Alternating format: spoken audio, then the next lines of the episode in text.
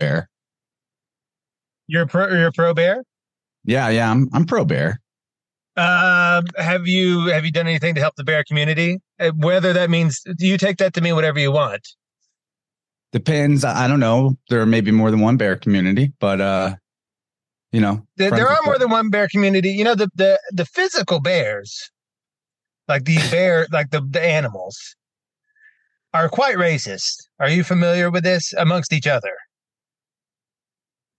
Yeah, they're like theft. Yeah, like they're like the the black bears really don't like the brown bears, and the brown bears and the white bears don't like each other. It's very uh, it's it's, uh, it's analogous to humanity in many respects. Um, like the polar bears, they live on their own. and sequestered in the north. The black bears live down south, and then the brown bears sort of live out west, um, eating tacos or whatever they're doing. I don't know if you see behind me there, but there's actually a bear on my desk. Oh yeah, bear with the word gravy written on it. And it looks like a mallet and a tuning fork. Oh yeah, giant tuning fork. What is that? Is that 440 hertz? This is not 440 hertz. This is 384. Is that a special number? It's a G note. It's a is is it like a pure G note in the um uh what's the one that's like real and not the one that's like the equal temperament? Right. It's uh it's 432. If A was 432, a G could be 384. Right. Okay. So you're so okay. So tell me about so I guess you're in the um Owen Benjamin at large circle. Is that correct? I consider myself friends with the big bear. I listen Okay. to his streams a lot. Yeah, yeah, because you have a bear with gravy on it. and That tends to. Um, my bear is not related. It's just a. It just is a bear, but it could be. I'm not. I'm not. I am. I am fine with Owen. I'm not. Uh, I'm not in a war with Owen. I never log on to his streams because um, I know I have my own self awareness enough to know that if I were to um, be in the chat room, I would get myself banned for life. I've listened to it because I'd say, "What are you talking about? Uh, oh, and this is crazy. That's dumb." And he'd go, "Ah, you're banned." So I don't even bother. I respect. I respect the boundary, but no, I would cross it. So I, so I just stay. You know, because I would want to be too too friendly too quickly. Know You your know what I mean? limits. I know the limits. Uh, so okay, so you're you're uh, this is everyone mystical American Patriot side. Have you heard of our podcast before? The mystical Not that you guys Patriot- invited me, but I'm looking forward to it. It sounded like uh, a lot of whimsical fun. Yeah, it is. We've had a we've had a long history uh, of three ish years in which one co-host sadly died. I had to kill him on air. Uh, that was sad. I got a new co-host in. Um, he was started as a clone of the previous one, but he's since developed his own personality. Um, and we have been. Uh, this show was sort of started as trying to find. I don't know. I don't know why it started. We just had a lot to talk about, I suppose uh, the world seemed insane and we tried to make sense of it. Uh, I think we did a good, a good, we had a good run at trying to do that. And I think you sort of came from a similar place, trying to make sense of the world that seemed insane. So you started a show. Is that accurate? Well, the making sense of the insanity kind of came later. My Okay. initial goal was to just capture that flow state that comes about whenever two people are conversing honestly about their passion endeavors.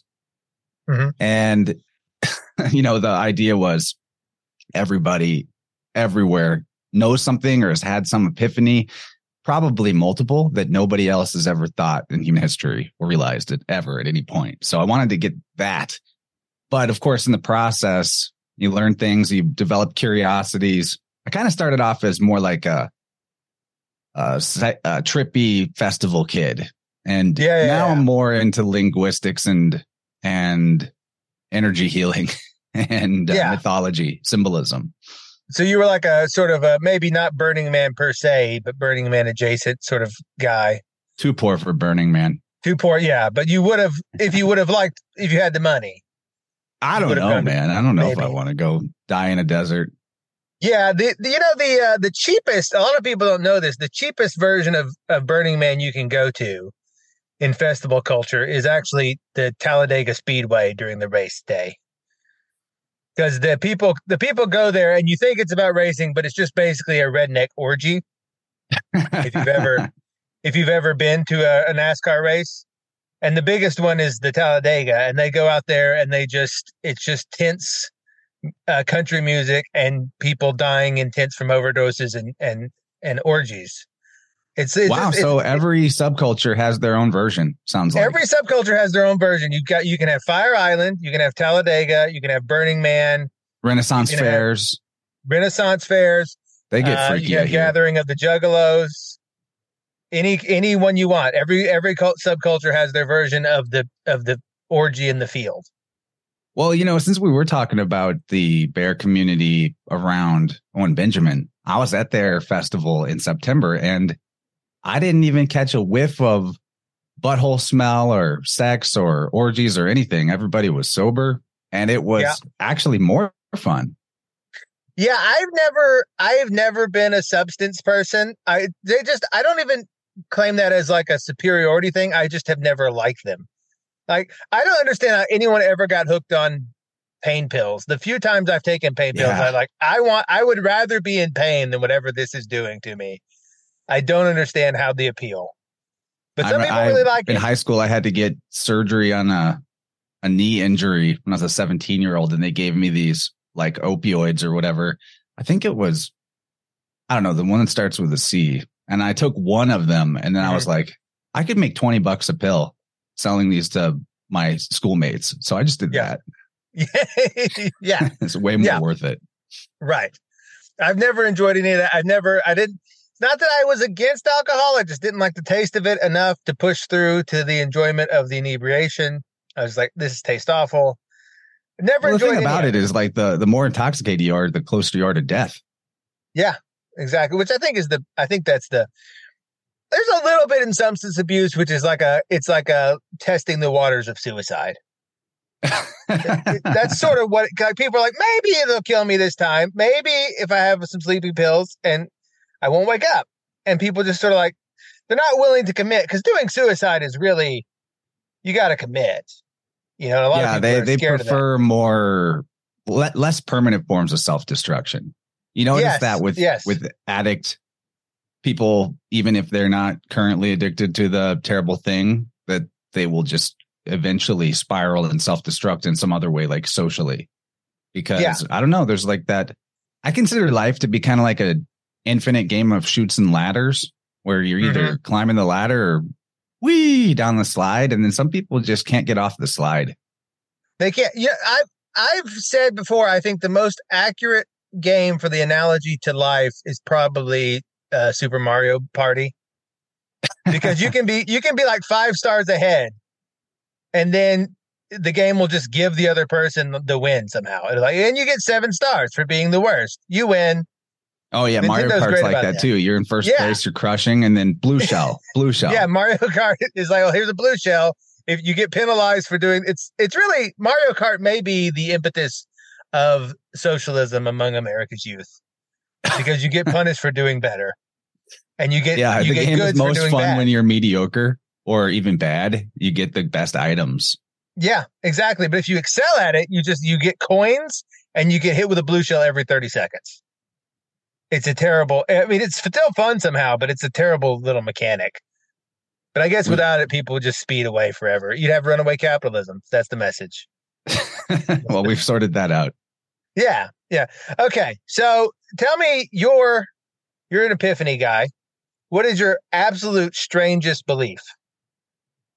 Uh, everything's going to be fine. It's already great. that's true. But like the um okay, the one that's hardest to articulate and make people understand. Oh man, you got to like warm me up first. No, no, no. It's just you know, like lions don't need a warm up before they sprint after a gazelle. They just go. Okay, the right? strangest, the strangest epiphany to or hardest the to describe. The strangest thing that you believe that it's hardest to articulate to other people. Shoot, well, could be the idea that we're all one consciousness experiencing itself subjectively through infinite perspectives. Yes. Okay. That's a pretty good one. I've heard that one before. That's a very sort of um, uh, Vedic philosophy sort of idea, New Agey sort of idea. Um, I can swing with that. But it is experienceable. Right. It's experience. We're all one consciousness because uh, we can all say I am, which is what God says. I am. You all say I. I. There's only one I. There's only one everything, as the song says. Everything is everything. That's one of my favorite epiphanies too. Everything is everything. Did you get some of your epiphanies on psychedelic substances? Are these just meditation? Are they life experiences? Oh, a healthy mix of all three. Yeah. Yeah. What have you do you still do psychedelics to this day or are you is that something from your past or God no. I like my good. life now. So like why would I want to open the interdimensional portal and pull out a different version of myself when this one's going so well?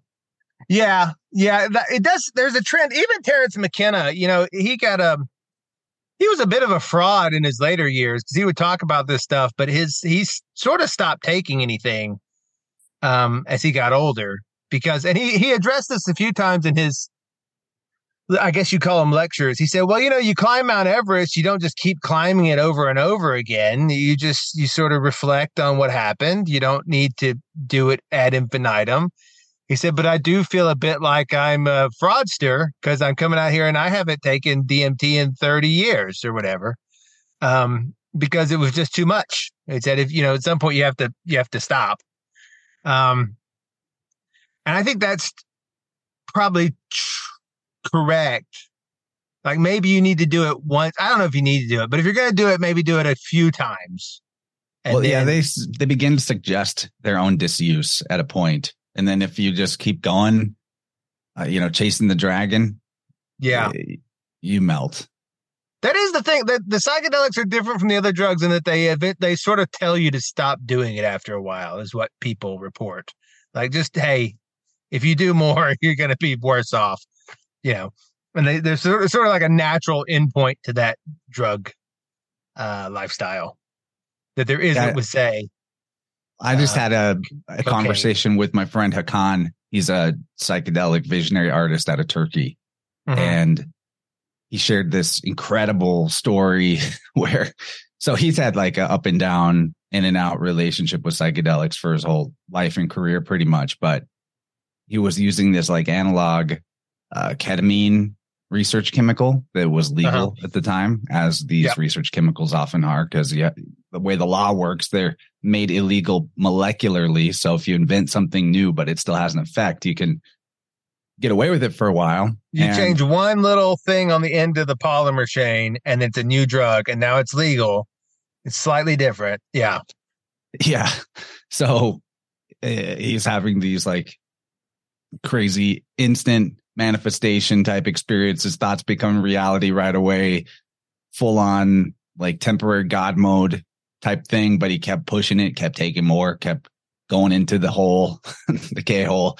And uh, like, I think one of the reasons why you can't just keep doing this stuff is because there's no free lunch in nature. And if you're taking in that type of, uh, like, it's an energy thing, you're getting so much energy out of this substance, burning it like a fuel, but it's more as if you're taking a loan out and eventually you have to, the, the bill comes due with interest. And he found himself in prison in a maximum security Turkey facility for stuff that he didn't actually do, but it looked like was his fault. And, you know, that was his dark night of the soul, the bill coming uh, due. But the reason I'm talking about it is because it's one of my favorite episodes I've ever had and the talk that he or the story that he told about it and being in prison and getting dream guides coming to him and showing him how to do tantra to self liberate from his you know darkness and and imprisonment that he has this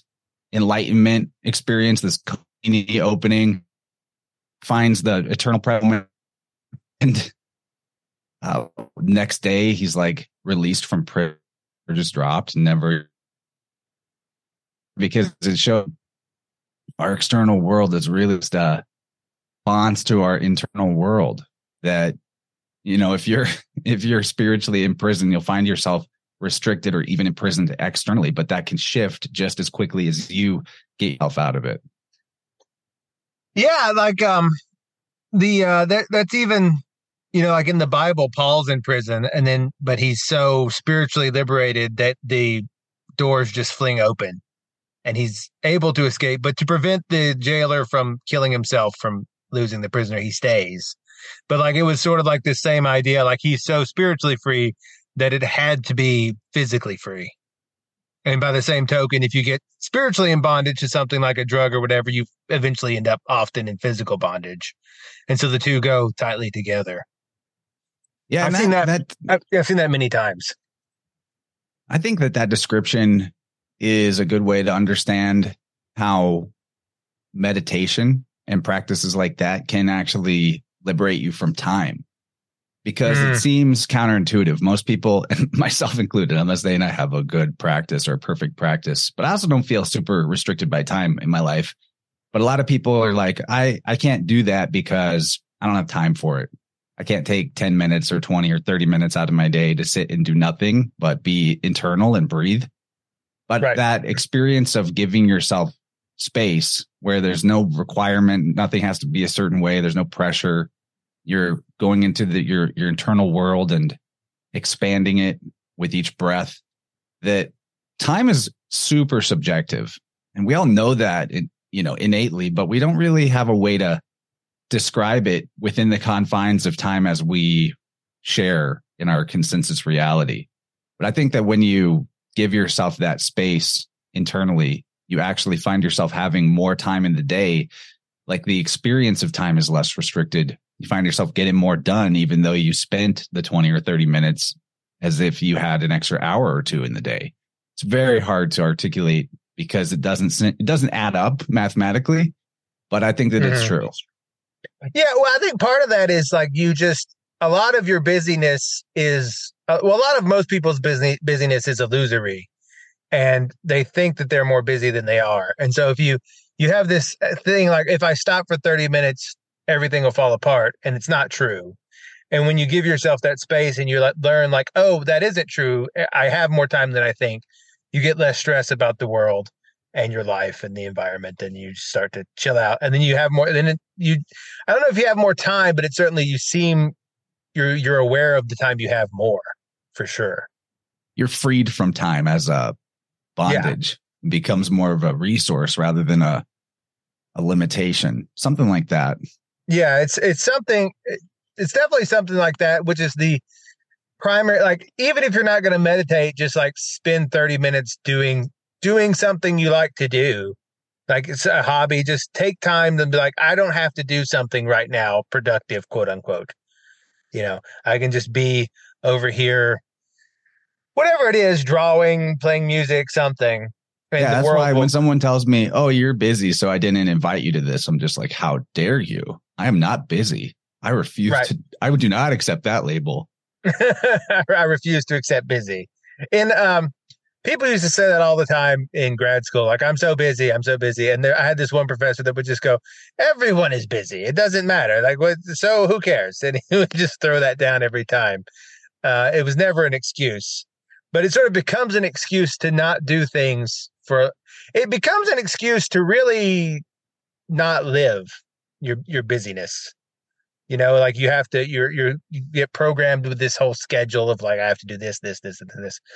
And it sucks all the um you might call the spirit out of things the ability to like freely just like hey let's go do this you know like live in the moment Yeah, it's a, you're accepting slave consciousness whenever you're like, "I'm too busy for this or that." You'll find a way if you just drop that particular belief. It will help a lot.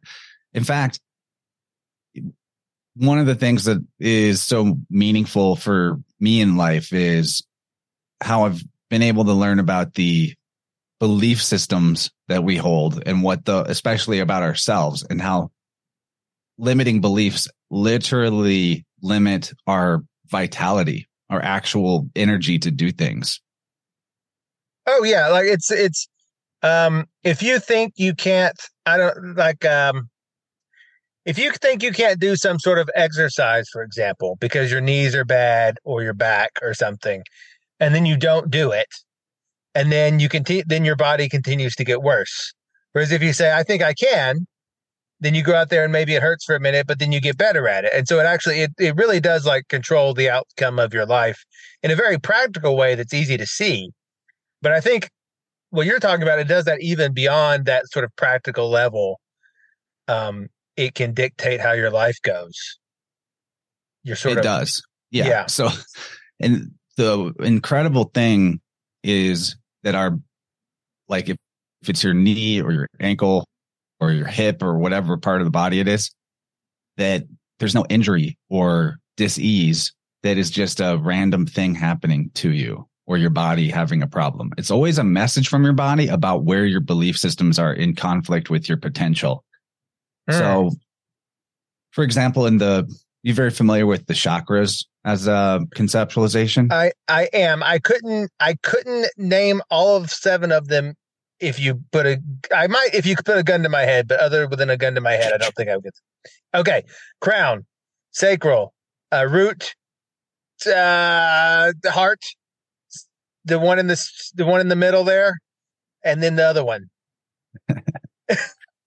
I'll only shoot you in the leg. Okay, okay. I got I got I got I passed a little bit.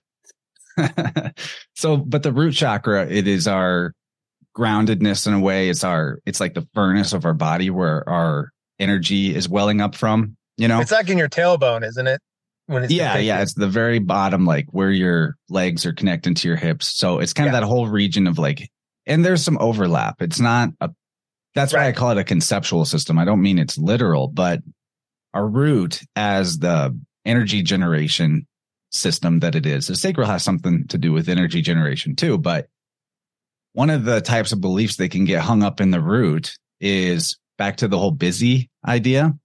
Mm-hmm. That if you're the type of person who is always like going over your to do list in your head and thinking about all the stuff that you need to get done today or else you suck, right? Yep. Yep. I know, and, I know many people like this. Yeah.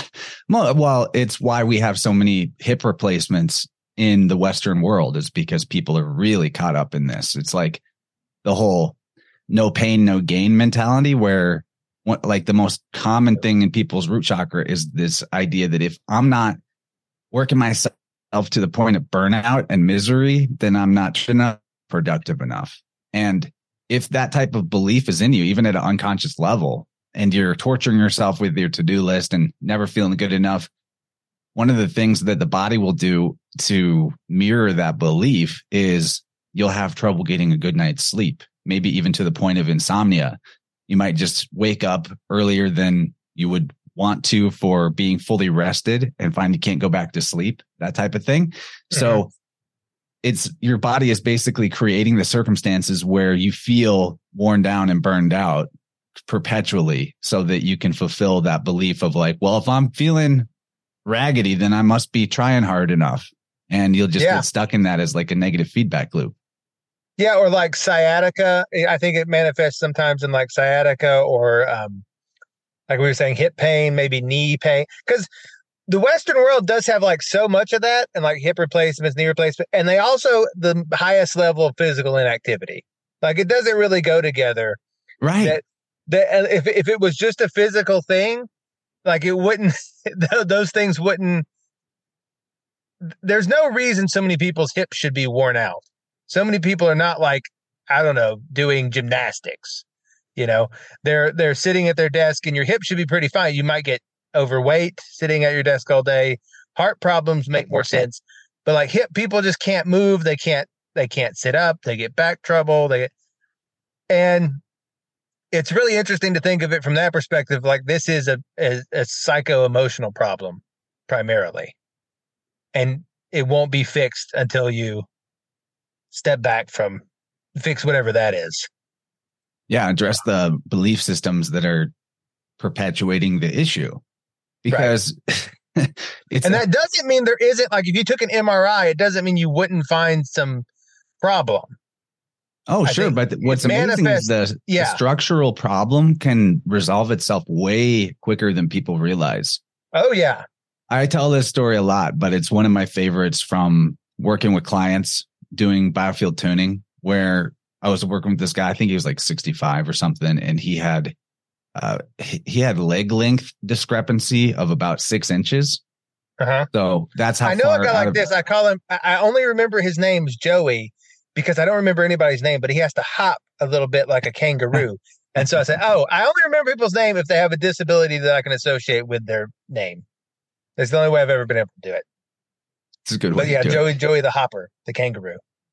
Well, I did a tuning for this guy and we figured out the type of beliefs that were causing that root imbalance. And, you know, I, I believe it's been a long time, but I believe it has something to do with what we've been talking about now. Uh, the to do list and the no pain, no gain type of mentality. And he went to his chiro three days later and the guy that he was seeing was like, what did you do? Your legs are the same length. Yeah. and it was just the it was just working on the energy mental side and the physical thing resolved itself pretty much right away and i see stuff like that very common uh, with energy work that's what makes it such an effective modality because you're really addressing the root cause rather than just symptoms So is this something you can charge for? Because I need other things in my life I can charge for that don't require like a medical license. i totally charge for it Excellent. You have to teach me how to do this so that I can go around. I've always want I've always wanted, I've never achieved to specialize in things that may or may be adjacent to medicine but don't require a license or any sort of regulatory oversight. That's always been like my dream is to have like five or six of those. I've never succeeded at doing it. I thought about I I, I met a lady one time. She was like, "I'll teach you Reiki," and I was like, "That'd be cool." And then she was like, "Here's a horse, and if you put your hands over the horse, you." Can, I was like, "I don't, I don't know what's happening." She wanted to do like horse reiki, and I don't. I wasn't prepared to jump from nothing into horses, and so it was just a bit much for me. But uh, if all I need is a tuning fork, and and something, then that's what I then I need to learn how to do this skill also because Well, it I sounds think- like you got it think works. backwards. Like I'm not. I wouldn't just be being a. There are people in this space that are just taking your money in shysters. oh for I sure wouldn't be doing that because I would. I believe it would actually work, but you know, st- still, I would be. I'd be like halfway shyster, halfway real. Well, I think she just was backwards, and really, you don't want to do Reiki on the horse starting out. You want the horse to do Reiki on you. They're very good at it. you know. Oh, here's the thing. Do you know? She actually used that exact that exact sentence. You don't want. and then I then I said, I think I think I'm I think I can't. I'm out. I don't know how to do this. She used that exact sentence. She said, You don't want, she said, the way this works is you don't want to do Reiki on the horse. You want the horse to do Reiki on you. And I said, I don't, I don't know if I can, I'm not that. I don't level. know this horse. I'm, I said, I'm not that level. I don't, I'm not that level. And then she told me about some crystals. And then I, I, uh, commented on her dream catcher collection. And then I went home. And, you know, so, so that was, that was my only foray into learning energy healing. well, Reiki but- got Reiki was like a foot in the door for me to what I do now. But Really? I mean, I, I think I think it is there is something to it for sure because I've known people that have had really good results with it, but I've also never been able to get into it myself. Well, for me, it, was just a byproduct of being the trippy festival kid that I was. Mhm. I was like a rave shaman, walking around with big crystal wands, and when somebody was starting to get a tummy ache from their drugs, I could lay hands on them and they would feel better and uh, or wave Yeah. crystals around their head and their headache would go away that type of thing so that was my entry point to know that there was something to it but still kind of just treating symptoms in that Mhm. realm i wouldn't say that's the case for everyone who practices reiki i'm sure there's really really adept highly psychic practitioners out there but for me it wasn't something i got like attuned to or certified in it was i could just kind of feel the vibe and i went with that but you know, like in terms of you picking up tuning forks and learning how to do it, it's not that it does. It's actually not that huge of a learning curve, in my opinion. I, I had a client yesterday, a listener of my show, who we were starting the session, and he told me he had gotten himself a tuning fork or a few forks, and he was at the skateboard park and he met a random person there who was having trouble with uh, pain in their ankle from some old injury that they had received like 12 years prior. And this guy who uh, was my client, he he hadn't done much with forks yet. You know, he was just kind of picking them up and practicing and, and, messing around. But he said he used the a tuning fork on this guy's ankle for 15 minutes. And the next time he saw him three days later, he was like, My ankle is better. Doesn't hurt anymore. It's like fixed. So mm-hmm, that mm-hmm. that's very possible. it's very possible. But then there's like the deeper level of the practice where you learn the language of the anatomy of your energy field. The human energy field has a specific anatomy, just like your organ system and the way your body's laid out. And there can be some variation a little bit from person to person, of course. What stuck energy in one region means for one person might be a different interpretation for another person, but it's always like thematically similar. And the chakra system is a very good baseline way to conceive of what might be where. Right. But I, I just picked up the book Tuning the Human Biofield by Eileen Day McKusick, and she has a second book called Electric Body, Electric Health. I read those books, started, bought some tuning forks, started messing around on some friends and family, and then started taking on, you know, listeners to practice on them for uh, a time. And then eventually I felt competent enough to offer it as a service. And right. my ability has expanded from there. Uh, but I, like I said, dude just picked up some forks recently and was able to create a, a lasting result for somebody who didn't even know about the method. So the belief factor wasn't necessarily there very strong but it's doable. It's very possible. I was going to ask you that. Do you, like do you think cuz there's I hear two schools of thought on this. Some people say it's it's like a it's like a frequency, like a mechanic, like a there's a mechanism and it's physical, it's physics somehow. And other people said, "Oh, the tuning forks and stuff are just belief aids. It's actually just the the belief, the faith that you have, and these things uh, help you believe it's happening. And so it's like a placebo effect. Is is these? Do you think it is it is actually like the the there's something about the frequencies in the air propagating that are resonating with the body and causing healing or do you think it is just this helps you believe something is happening so it gets rid of that belief that's hurting you and then you your body heals that way. Yes. Both. I'm totally a bothist about that question. Okay I mean, the thing about especially medical the science trademark right. is they just will like they'll discover something and they'll give it a name and now we call it the placebo effect and okay we've got that figured out but did we really figure that out or did we just yeah naming it? is a way naming is a very powerful thing when you name it's something often you, just dismissive whenever it's dismissive it. it's a way to control things it's a way to limit what you know about something and to put it in a box it's a very I'm I, I've been trying I've been I've been meditating on the idea of like naming and names for a while. I haven't reached any firm conclusions, but there's something very you know, like in exorcisms, they, they always say, like, oh, if you figure out the demon's name, you can get rid of it. But until you do that, then you don't know, you don't really have any control over it. It's very well, interesting. That's, a, that's another subject that might be fun to broach. Yeah. Okay.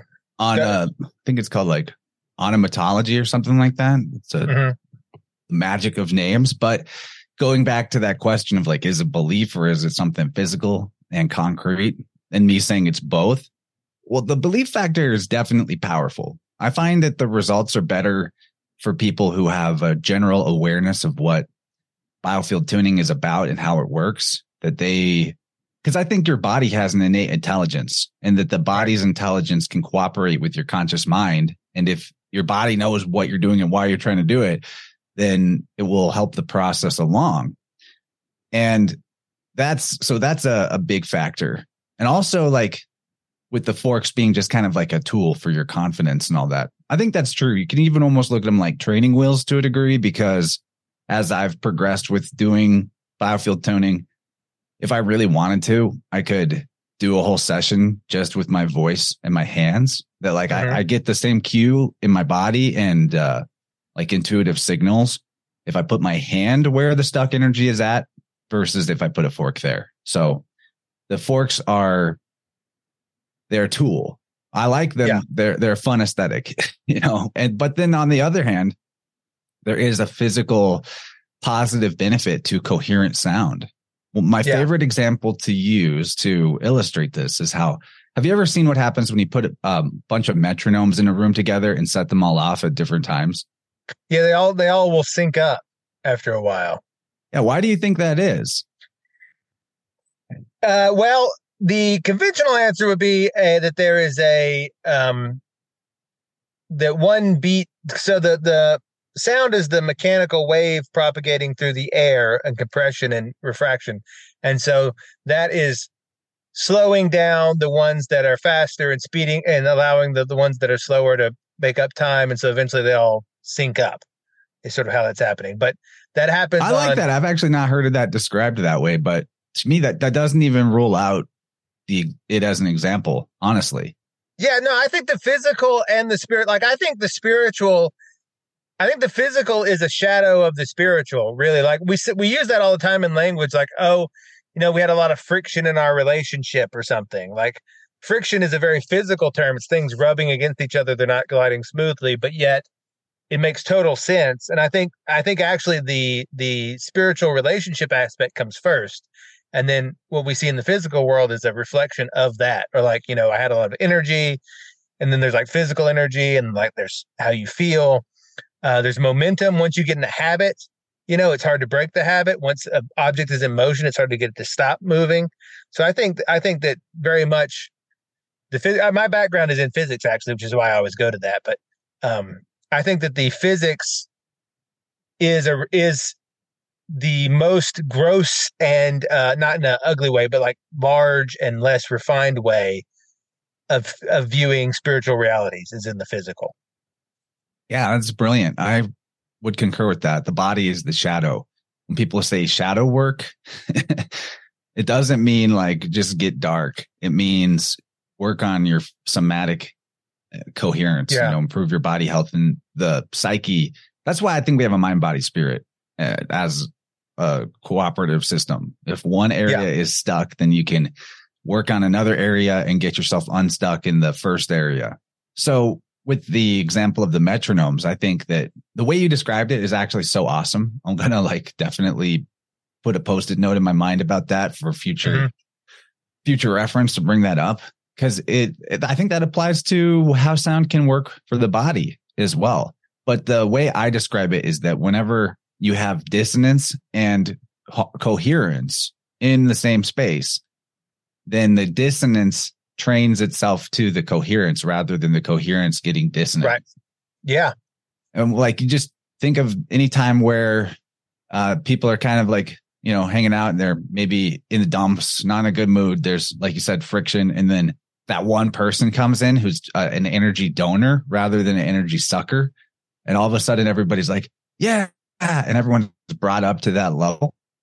Yeah. And, you know, if, if everybody's dissonant and somebody has like intentional, coherent negativity, they can bring other people down to their level. So it can work that way. It can have coherence and sort of a, um, a bad intention way as well. I think we see that like in terms of conspiracy in the world. That's what the media is. There's a coherent negative messaging being put out that it bring it makes the people who are not internally consistent easily entrained to that negative coherence. And then they all kind of lock step together right? Yeah. So i think that that's how the physical aspect of sound can apply to helping the body is that if the body has dissonance in its frequencies because all of your organ systems every aspect of your body has a energetic frequency to it. There's an oscillatory rate going on yeah. on the you know your physics guy you could probably tell me more about it than i could say but that co- tuning forks what makes them effective is that they are a coherent sound and so i think that that's partially why like maybe 440 isn't such a healthy frequency is mm-hmm. because mm-hmm. a lot a lot of the tones that are derived from 440 being the a note actually put you into like decimal fractional type of frequencies right. rather than whole numbers and that might mm-hmm. sound arbitrary or whatever, but when you, you know, there's, there's transcendental numbers in math. There's universal constants oh, yeah. and, and consistency. So having, I think that it's reasonable to assert that the reason why the 440 is such a dissonance type of tuning is because a lot of the notes that are coming out of it are actually not whole. They're not coherent.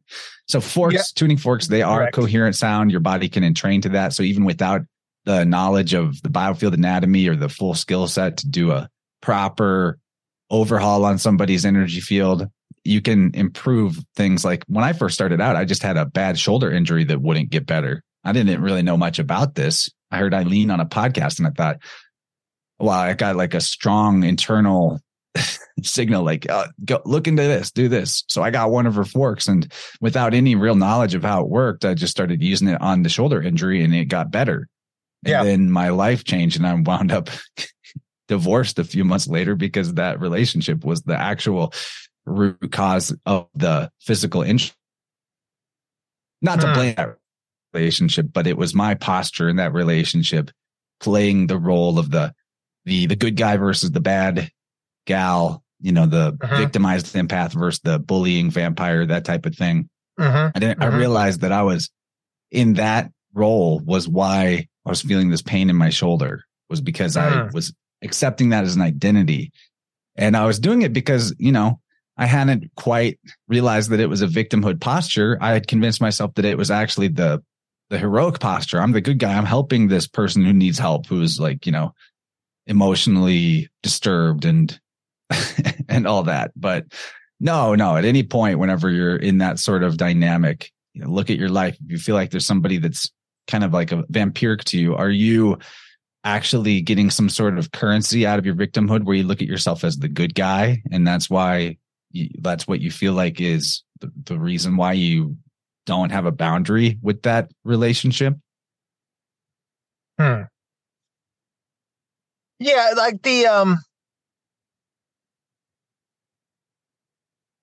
I was thinking when you were talking about like how you you built up confidence to go back earlier with, and you said the tuning fork was like a was like a, I I I on this show I relate things a lot back to the Bible, and you see that sort of in the in the life of Jesus when he starts out doing his miracles. He starts out using uh, some sort of like aids in the earlier chapters, like he'll put mud on someone's eyes before he cures them of blindness. And then he does his most challenging ones, like reattaching an amputated body part in here, like right at the end, almost like he gets more confident in what he's doing as he goes on. And so he starts out with these like little aids and he's like, put the mud on or whatever.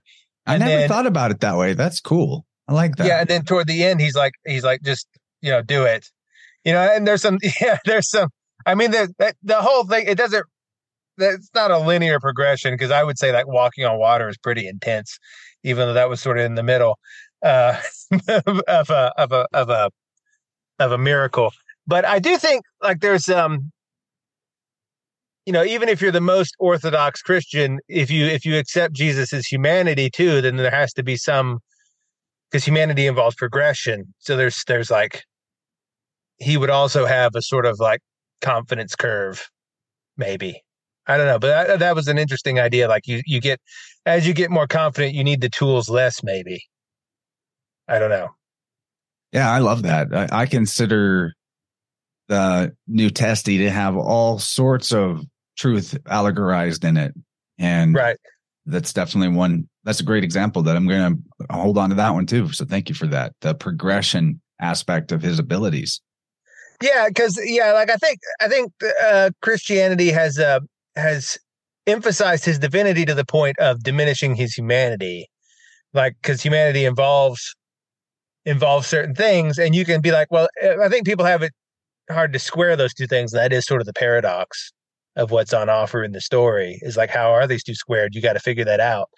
Um yeah i think the conflict really arises from trying to figure out what's the literal historical truth as mm-hmm. opposed to just taking it for the multi-layered allegory that it is where all of a sudden there's way more value in it if you can take it allegorically because now you can learn about nature you can learn about the astrotheology aspect there's many many layers to it in the, in the allegorical sense but if as soon as you're like trying to hash out what the historical truth is there now you have reason to fight with other people who have a different take so that's where I sit with the Bible. I I don't make any assertions about any historicity.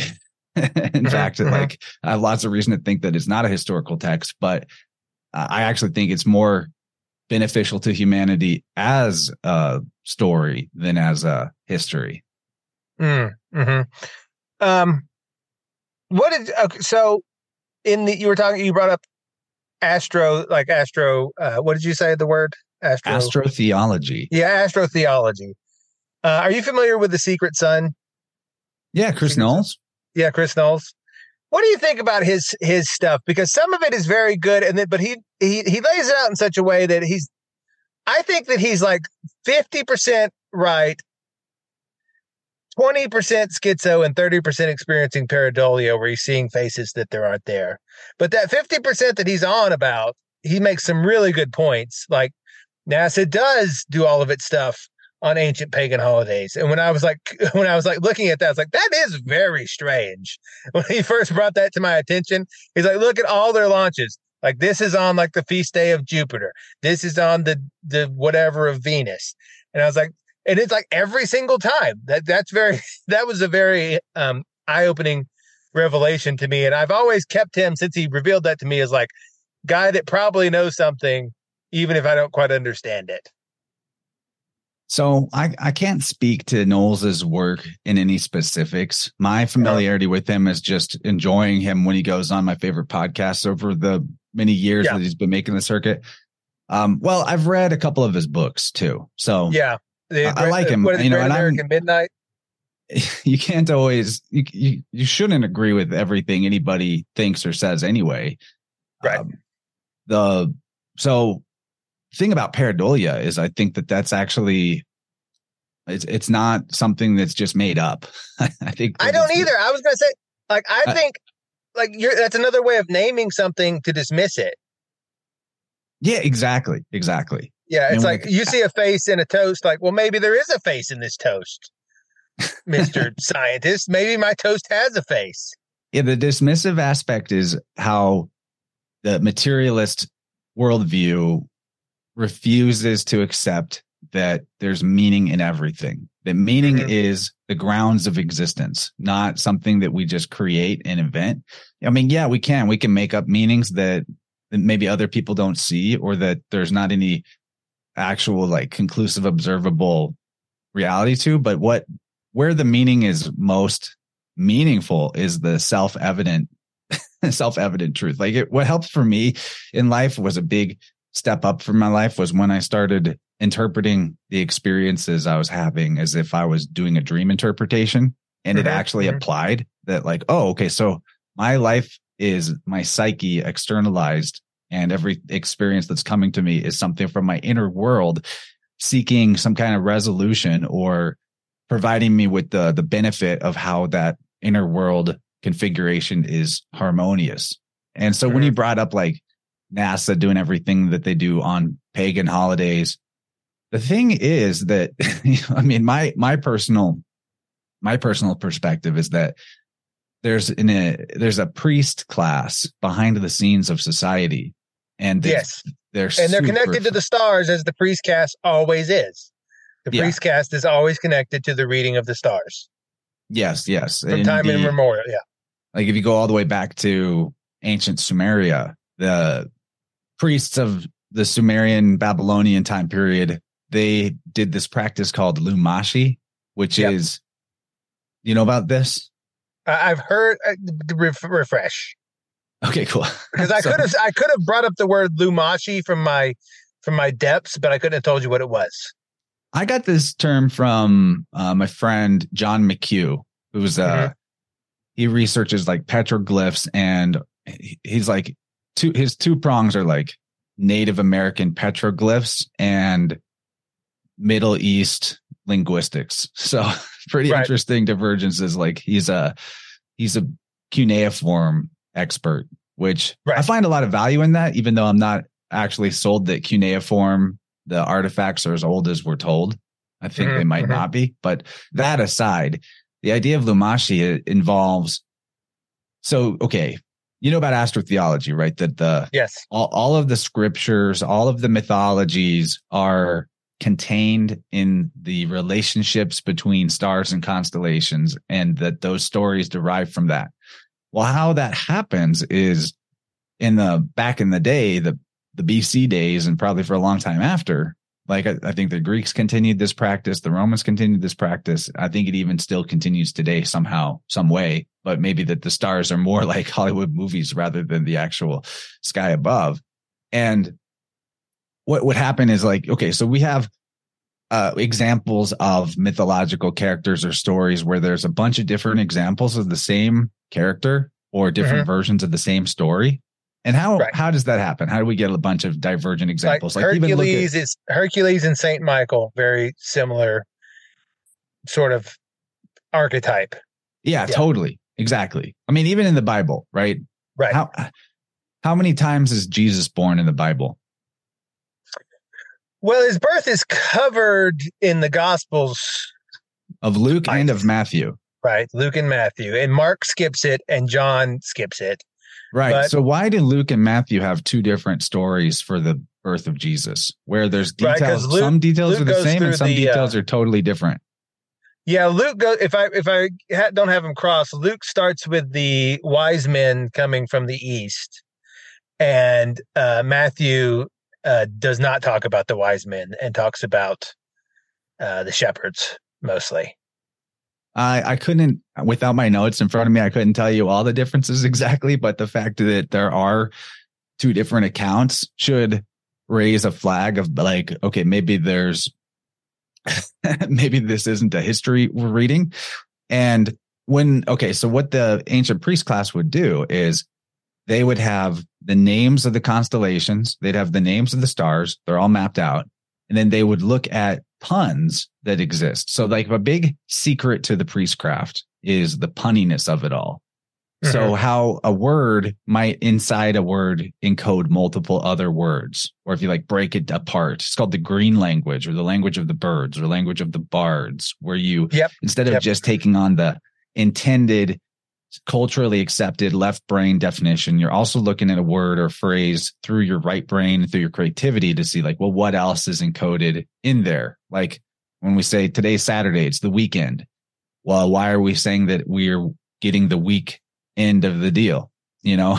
Yeah. it's like or days of the week. Days of yeah. the week can also be like days, D A Z of the W E A K. Exactly. Days of the week like because the the week or the slaves are stuck in the in the circle of the of the weekday working cycle like the nine to five so it's the days of the week and then the so you can see that it's like english is a very sort of uh, magical crafted language it is a hundred percent a magical language yeah. yeah. and a lot of people will take that as like the example we just gave and be like well english is a slave language obviously meant to weaken you but I think it's a highly magical language that is very empowering, but you just have to know that they're, you know, you have to know how to draw from the depths below the surface, right? Some people get kind of crazy with it. Like they'll, you know, instead of saying weekend, they'll be like, it's the strong front. And, yeah.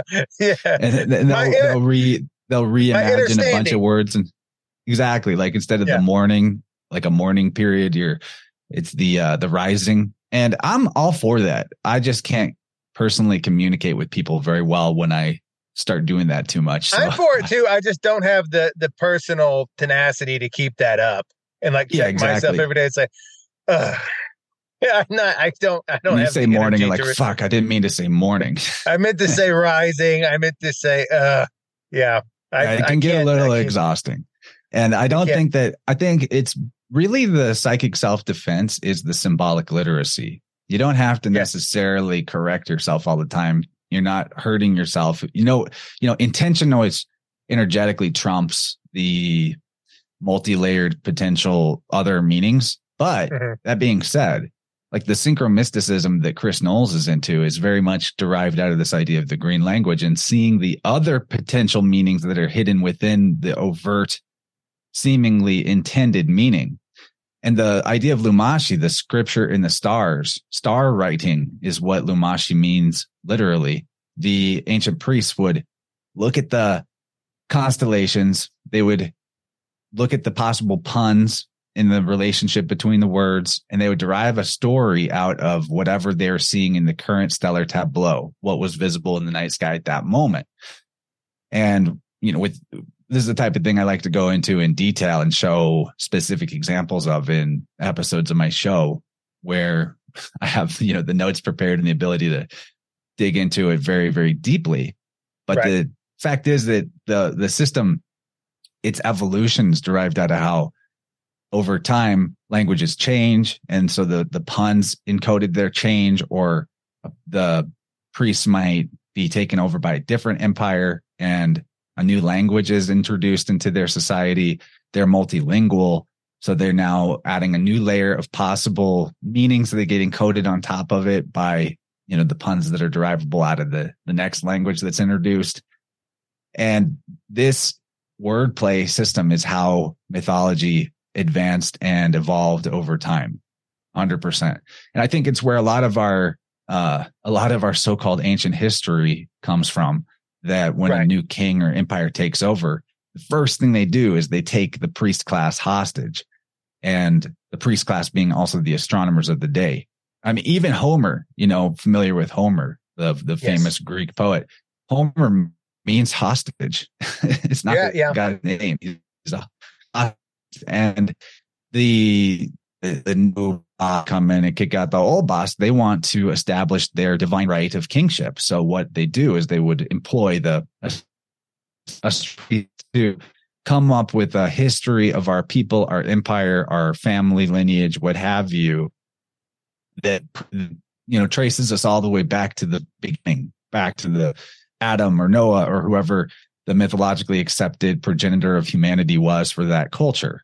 And yeah, then we move on into you know the history progresses and progresses, and we have these histories of empires and and and rulers and whatnot that are complete astrotheology but that's what we're actually basing our knowledge of history on as if that, that was a literal story that truly happened. But most of it is for sure at least allegory to astrotheology or a euhemerism where you apply mythological traits to a historical character. They, uh, so many of the uh, emperors and kings of, you know, the ancient Roman Empire or Alexander the Great or what have you, all share in their mythos the born of a virgin, you know, names relating to the sun, et cetera, et cetera, and it goes on and on. Well, you know, so uh, two things. One, I try to impress upon people that like the the biblical angels are the stars. They're the same thing. Like the heavenly host, like they are. I, and what that means. Yeah, Yahweh exactly, Sabaoth. Sabaoth means host. You know, Yahweh Sabaoth is the Lord of the host. Well, who's the host? Right. Is the host of the stars. Exactly. Yeah, the heavenly, the heavenly, the heavenly army. That that's the stars in the sky. And somehow the idea was that those stars that you see every night are conscious beings that occasionally can manifest in forms that you can see more locally here on earth. Maybe as a maybe as one of those quote unquote biblically accurate angels with all the wings and eyes. Maybe as someone in the form of a man but they would they would come down and they could have a localized presence even though they are the star. And that was the idea was that the stars are conscious which is sort of and if you think about it stars have all of the attributes of living beings. They have metabolism, they burn, they take in fuel, they burn it, they reproduce, stars make other stars. This is all just main science stuff. The stars have have a means of splitting and reproducing. Um the stars take it I mean like all of the like hallmarks of life you could apply to a star in, in But have you ever thought about how interesting it is that the same constellations in their exact configuration and spacing star to star from each other of 2000 3000 years ago are exactly the way the stars look now? Oh yeah. I, I we, yeah with the, the earth so that's a, moving. I don't know. i don't know the shape of the earth. stars and their yeah. Yeah to me that just to me that rules out the uh the scientific materialist consensus cosmology I'm not saying I know what the universe is or what the earth is, but uh, at this point, I have zero belief in what we've been told it is. I mean, have you looked at like the stars zoomed in on a on a camera before and like Yeah, the, the yeah, yeah. Wobbly cymatic pattern oscillations that fact, they do? in fact, my my where we where I where I grew up had a lot of I don't know. If you looked in the sky, you would see things sometimes. Uh, I wrote a post about that on my Substack once a while ago, but um, my dad has a great video he took. He was just out one night walking the dog, and it looks like a star has come down close and is moving around, and it's like pulsating, and then it and then it just goes back away. I don't know what it is, but it's something strange. You know, uh, my dad said he believed it was an angel. I don't know, maybe. But there's, I don't know what the shape of the Earth is, but it's definitely not moving. It's as still as can be. Yeah. It couldn't possibly be doing all these loop to loops and going round and spiraling around the sun in a million bazillion. And then the sun is moving around the galactic center. But yeah, Yeah, all the stars are exactly where they were thousands of years ago. Yeah, and then you set Yeah, a glass okay. of water on a table and it doesn't move at all. It's like that's ridiculous. It's I don't I don't know what it but that is a ridiculous idea. And people are like, "Oh no." It's like, "No, that's stupid." Like it's it's of course it's not moving. It's as still as anything is ever going to be. Don't take away my fantasy Star Wars future that I'll never actually get to experience. I know everyone's like, "We're going to you're not going to Mars. You can't go to Mars. Mars probably isn't a physical place that you could stand on. It's probably I don't know what it is. I and I've It's looked not through a, a so this isn't a claim. This isn't a claim, but I I I like to imagine that beyond Antarctica, you know, if the ice wall is really what Antarctica is, that circum you know the circumference of our the world that we get on our map. Yeah. I like the possi I like the idea. I mean, feel free anybody out there to find a way to disprove this to me. I'll be like, okay, fine, but it's still fun idea that beyond the beyond Antarctica are extra lands. That that's that where the extraterrestrials come from. Mhm. That the Because extraterrestrial just means more land. Extra terrestrial, extra more terrestrial Earth.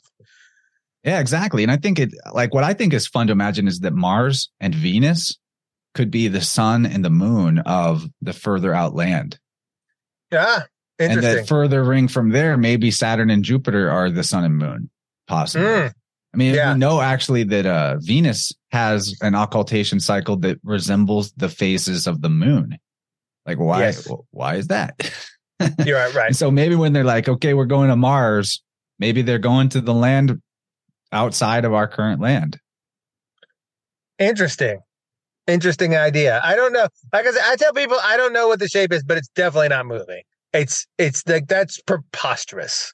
It's- That's where I'm at too. I don't need to have any claims about it. I'm happy to not I- know the I will claim it still. Uh, People are like, you know, like like if, if it was not still, so many things would not work. You would. It's not. It's crazy to have I'll, all. these I'll, I'm different with you on the still. Yeah, stillness makes perfect sense. these motions you got polar coordinate motion you got spinning you got x y and z you got up down tw- and you don't feel any of it ever that's crazy that's a crazy crazy that would just be but you know but anyway but my other point was so that what is the the angels are the stars the same and the other is the english is like the Angles, martial arts of- angel angle. yeah, angle again, angle, anglish, and the, and It's they all about the this. angles the stars are making at the current moment that gives you the ability to cast a horoscope or whatever. Yeah, like and because because the, and they even tell you this like in the lore, like the word anglish. Uh, when like what people say is that when the Romans came, they took the English slaves. They were in slave markets, but they all the children were so beautiful they didn't describe them as English, but as angels. I don't know if that's true or if that's just a nod to the the intrinsic, like they're like, oh, these words are the same, wink, wink. Um, Hmm. and like so so, so English, because English is the most advanced language by far that we have, the most advanced, and people get upset about that and think it's like what chauvinism and like you know, oh, you're being racist. Just objectively, it has the most words. It has it's got the Germanic in it. It's got the French. It's got the Latin. It now has a lot of Native American words in it. Like it's the most, it's like the mixed martial arts of languages. It took in all these different languages and made it in this giant thing. And because you've got those two or three different registers, you can really say some interesting things just in a practical way. Cause you can say anything in like, oh, you can say the Germanic, the ghost, the Holy Ghost, or you can you can go, you can switch over to the Latin and be like the Holy Spirit, the Spiritus. Sort of the same thing, two different inflections. So you've got all these different registers you can operate in.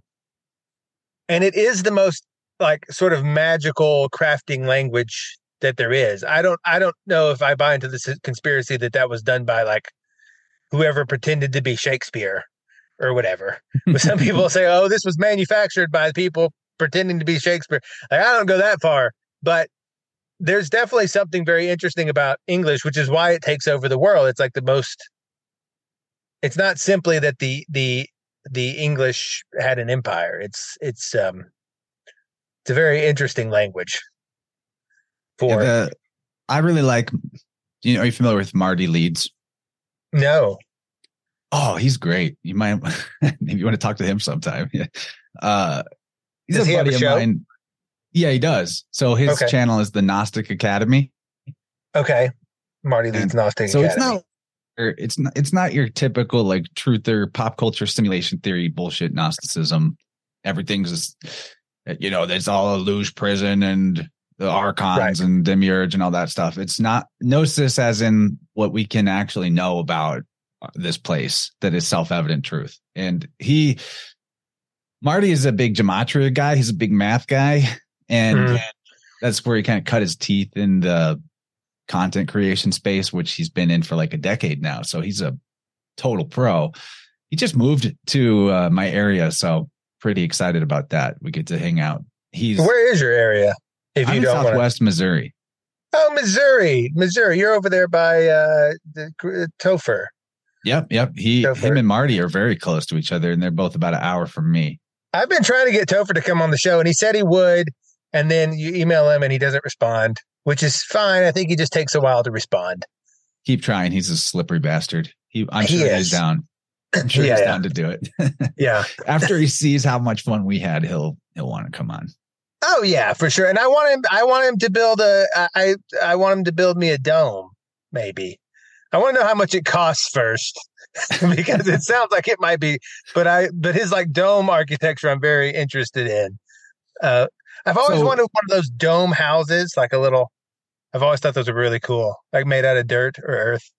Yeah, he's total legend in that space, and then a bunch Yeah. of other expertises. But back to if uh, I could have, if I could have like five domes connected by earth tunnels, that'd be awesome. I don't think uh, I could. I don't think I could afford to pay him what he would ask for, but So why I brought up uh, Marty though is Uh-huh. he he's really good at demonstrating gematria in a way that is not full schizo like most gematria is. yeah, yeah, like oh, this had seven in it. That means that it sounds like eleven, which is where the gas station is, which has the Keebler cookies in it, which means there's elves, and that elves come from Ireland, and then And That- L that starts with L like eleven. yeah, so uh, therefore, uh, President Bush's wife was a woman, a man, she's a woman. Definitely, man. definitely. Right. That's That's a how man, that- baby. That's how that stuff sometimes goes. well, one of the thing, one of the things I've learned from him, uh, and we did a recent episode all about pi, the uh, transcendental universal constant that is pi. Yeah, Fascinating subject, endless gravy in that. The the way of a way is to do seven divided by twenty two. I'm sorry. Or, I'm say that again. Say- say- so what- 22 divided by seven. I got that back to front.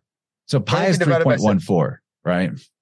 Mhm. And it goes on infinitely. And 22 divided by seven gives you 3.14 and then a repeating decimal. And beyond the 3.14, it's not the same as like true pi if you were to calculate it using the circumference of a circle and its radius, but it's the closest you can get with whole numbers and just doing a, a division like that.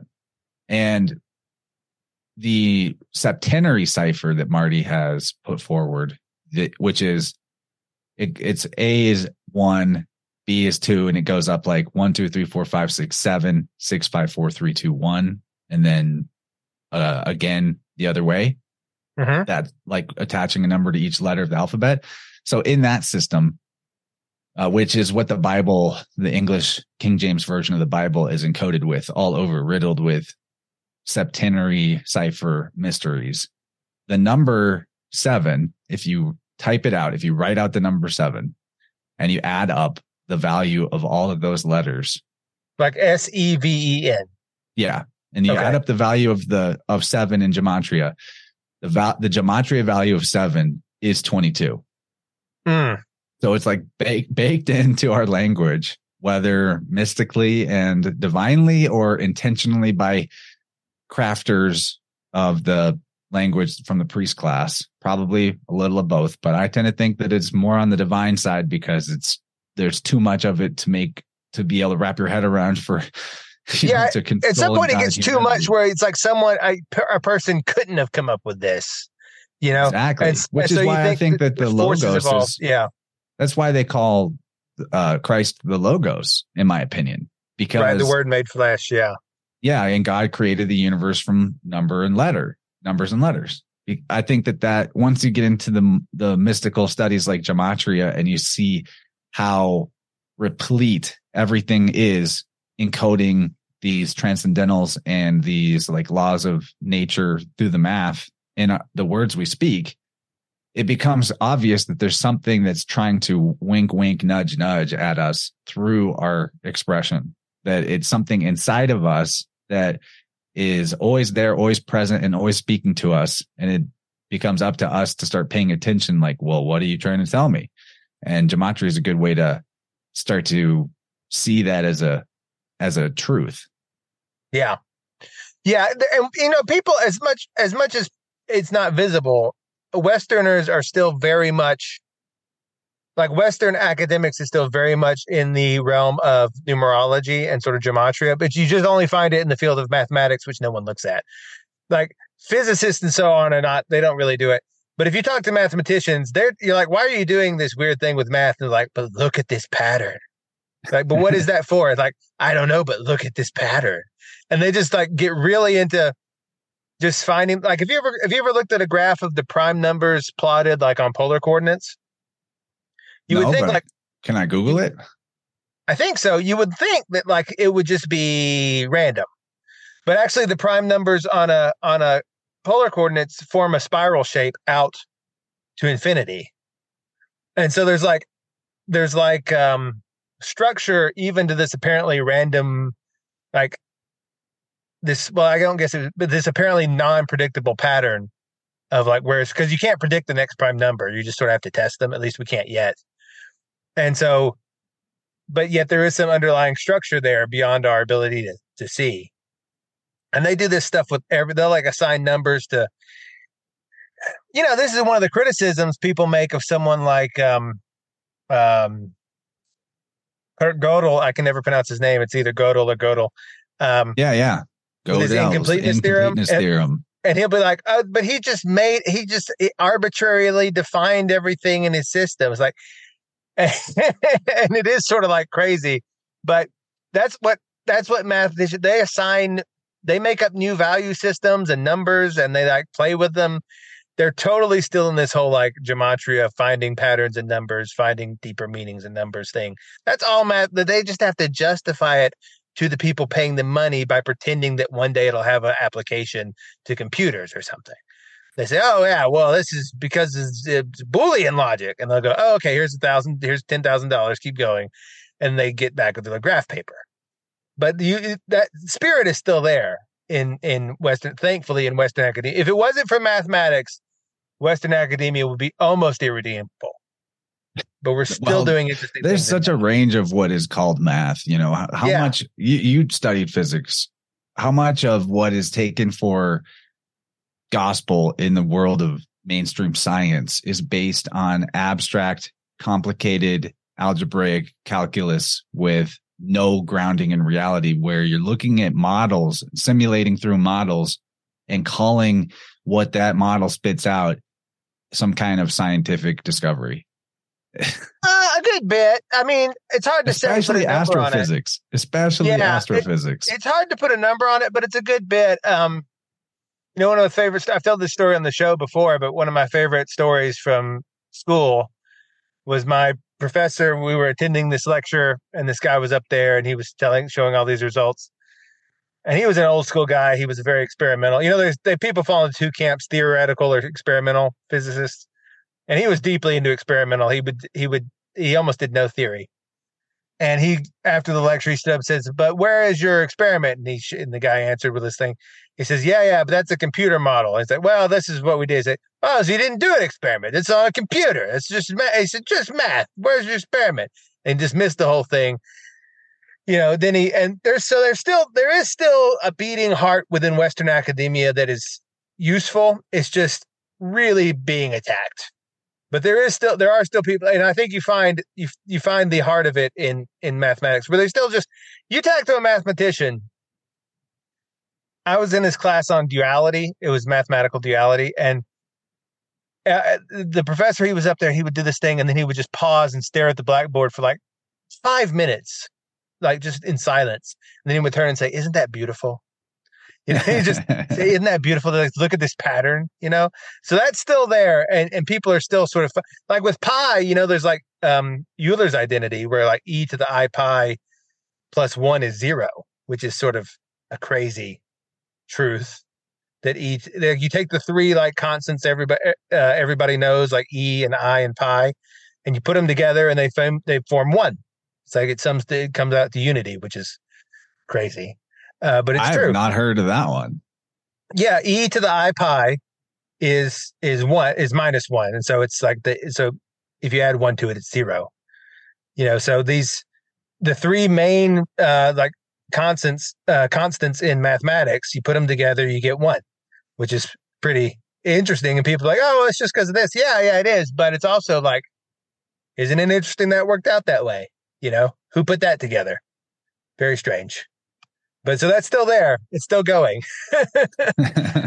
and I probably I, what keeps a lot of mathematicians interested is that they see the divine harmony in it, and maybe they're afraid to call it as such in open forums because the rest of their colleagues at the university will maybe laugh them down or scoff at it. But back oh, to, yeah. to tie everything back to yeah, you brought up Gödel's incompleteness yeah, theorem. Yeah however you pronounce his name. I've heard it said so many ways. I don't know what it is. Gödel, Gödel, Gödel, Girdle. I've said I don't know. Go, we'll just we'll go with Gödel. We'll just go yeah, with. That. Incompleteness theorem is that anything that is encircled, any any point or information that is within a circle can only be defined in relation to something outside of the circle. Yes. Right? I got that right? Okay. So Yeah, pretty pretty much to tie that into the rest of the conversation and the earth not being a spinning ball flying through the endless vacuum with no meaning in a giant empty void the meaning that we derive in life you know you were saying the stars are angels or right. the you could even like i would even go so far as to say maybe we don't need to i don't know right but maybe we don't need to consider the energies of the stars coming and manifesting as human beings and car- like stars incarnating as humans, but instead that they represent the full swath of archetypes that exist within the psyche or the mind of God. And so they do incarnate as humans, but they all have play mixed and matched within each and every person, which is evident in the astrology chart of somebody's birth. So if the system that is encircled, which is our realm, you know, the firmament, the dome, whatever, uh, even on a globe, you could look at it this way. If it can only be defined by that which is outside of it, well, then that necessitates the idea of God, but also it shows you the, it, it, it's an example of how mathematically speaking, there's a good reason to assert that our meaning can be like meaning here on this earth is understandable through the context or maybe only fully understandable through the context of that which is outside of it the stars and yeah. the sky above.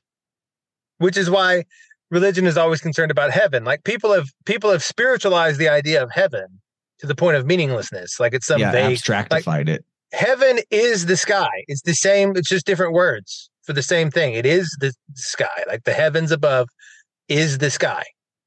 Yeah, they you know? make fun of the term. They're like, "Oh, you believe in the the Sky Father?" like yes, I do. I believe in I believe in a man in the sky. Yeah. Well, lots of lots of ancient uh religious systems or mythologies, the name of the god, the top god, top G was a word that also meant sky or heaven at the same Right. time. Yeah. Like, The- like Zeus- Uranus. Zeus once upon a time there's some evidence that Zeus just meant the sky, like the sky above, the the Zeus above. I don't know what the Greek would be. But but Well, the the the it's the you pater, you know, pater Yeah. is pattern yeah, and the- father. yeah, the sky father. Yeah. the Etruscans who pre- predate the the Italian civilization and the whole idea of like Zeus and Jupiter, their name for that that divinity was Teen or Tenia, which first of hmm. all encodes the idea of ten. Interesting enough, lots to do with the X or the ten, the cross that is replete throughout the universal mythology systems. But the what's interesting to me about Tenia or tin. Uh, apart, oh well, on another fun sync with that is in alchemy, Jupiter is associated with the metal tin. Funny Hmm. enough, the uh, the Chinese have a sky father as well in some Yeah. of their oldest tradition called Tien. Yeah. So right there, you have a you know and that name basically means heaven. It's the Right. the whole heavens is their main god. So you have Tien and Teen or Ten in two very different parts of the world, but in similar ages of time. To me, that suggests an obvious link between the cultures. The Egyptians have, and then you also get a lot of mileage out of looking at things right to left that are normally read left to right and vice Mm. versa. Because the Etruscans actually did write from right to left. So if you were looking at the name teen, you might read it as neat or net. The Egyptians have this exact deity. It's a goddess whose purview is wisdom called Neith or Neith or Net. Mhm. And it's probably the root of the netter, which is the name for nature or the all the gods in combination. So Neith backwards is Tien from China. Which is and a, a net catches all of them. It's a net because it's it's like catches all. It's like you know it has all of them Exactly. encompassed in the net. Yeah, if Yeah, you that- linked all, all the stars together with lines, would look like a big net in the sky. The the Hindus Mhm. have the idea of the net of Indra. Who is Indra? Indra is a sky father, lightning, Right. whirlwind deity. it goes Yeah, on you basically on. get a sky father and an earth mother, and that's religion in like the most basic format. Like sky father, earth, and there's a reason for that, which is that the feminine has to be material. One because the the etymology, like matter is the same as mother, mater, mother, but also because spirit is breath, spiritus like inspiration, expiration and spirit impregnates matter and that's what makes it alive. Because when you breathe in spirit goes into the matter and that is what and when matter does not have spirit impregnating it it is not alive. It's dead. And so the spirit is masculine and the matter is feminine just based on that and that's why there's the sky that's why there's our he- father in heaven has to be a masculine and that it doesn't make sense otherwise Yeah, you nailed it. But I also, when you collapse them down, you find that it's really one being that is androgynous. They're the mother is the father. I I uh, I went and saw. I just wanted to know what they're putting in there. Whenever you're aware of the the universal mystery wisdom tradition, Mhm. like the, the keys of it, the uh the the touchstones of that system, you'll find that all of Hollywood pretty much is actually re- repeating that system over and over again in allegories dressed up in modern or or fantastical uh, aesthetics. so I saw the the movie The Creator, Mhm. which just came out, humongous, obvious Gnostic allegory. But even in that movie, mild spoiler, I don't care though. You probably won't see it or people won't see it. But there's like a character that's the the father or the maker, Mhm. and then there's the character that's supposed to be his daughter, and then you find out that like the daughter is actually the maker or the father. So they like the the exact thing that I was just describing shows up in that movie. How uh, the secret was that the mother is the father, is you know, and the child all at once. That's the idea of the Trinity and this doctrine that goes on and on. Like the name of uh, Yahweh is a good example of this. You have if the four letter tetragrammaton name of God, Yad He Vav that gets transliterated into English modernly as the name Jehovah. But if you transliterate those Hebrew letters differently, which you can, each of those letters could potentially be more than one possible English letter, depending on what you decide to pick and choose. The name of God becomes I E U E, like mm. you, or J E U E, like Jew. So there's the U Potter or the Jew Potter. It's mm. actually the same name as the Tetragrammaton. You have also the possibility of that Vav, instead of being a U, it can be a V, obviously. So the four letter name of God, instead of Jehovah, could be transliterated as Eve, I E V E. Eve in mm. Hebrew means life. In like the Nag Hammadi creation story, the Gnostic texts of the Nag Hammadi, that's actually specifically stated where Eve says that she is her own father and she is her own son and et cetera, et cetera. Because that's actually like the secret in the doctrine that it all resolves down to the mother, father, and child, all of the characters in the mythos. And then those three resolve down into being actually one being, which is most perfectly represented by the sun, because the sun goes through that phase of uh, creating, destroying, regenerating, uh, or preserving it throughout the year. That's the microcosm. So I think that the um, best way to consider astrotheology, astrology, mythology is that it's one being going through different costumes. It's like the sun is an actor changing roles as it goes through different parts of the zodiac or parts of the year and the entirety of the sky and all the constellations and everything they represent are the psychodrama of the inner world or the psyche of the pleroma or all that is and exists, which is the imagination of God or the creator. So it's one being, the sky father. The whole sky is the father. But within that being, just like you have multiple possible expressions of yourself, depending on what situation you're in, you might wear a different mask with a, like you know, metaphorically with a different group of people than you would with another group of people.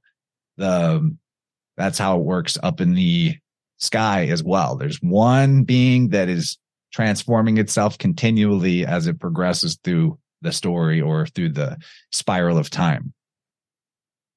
Fascinating. Fascinating. Well, we've been about an hour and a half, which is a good time. Uh, it was. Thank you for coming. Thank you for coming on.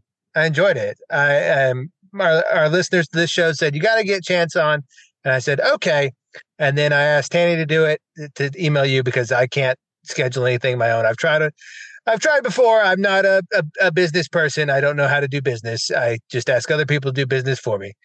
Uh, but hopefully we'll have you. This is for people. I'm going to give you this recording if you want to put it out on yours. That's great. Totally do. Yeah, I would love to. Thank you. Yeah, this is the uh, Mystical American Patriot Society podcast. Uh, and uh, hopefully we're going to have uh, have you on and other people on in the future more. Uh, we have we're just now getting into get. We were just doing our own thing for a long time, sort of adjacent, having no guests on. Just me basically ranting for two hours.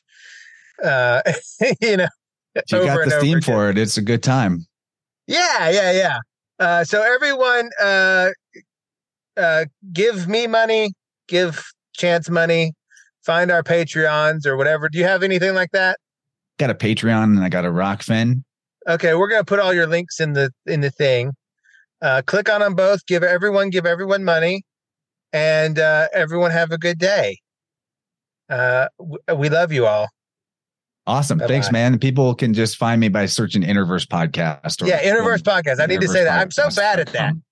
InnerVerse Podcast. InnerVerse Podcast with Chance Garton. Everybody. That's what to do. Everybody go. All right. Well, thank you, sir, so much. I'll I'll have this recording sent to you by my people. Thank you, your people, and thank you for having me on. Have a good time. Yeah, I had a good time too. Thank you, sir.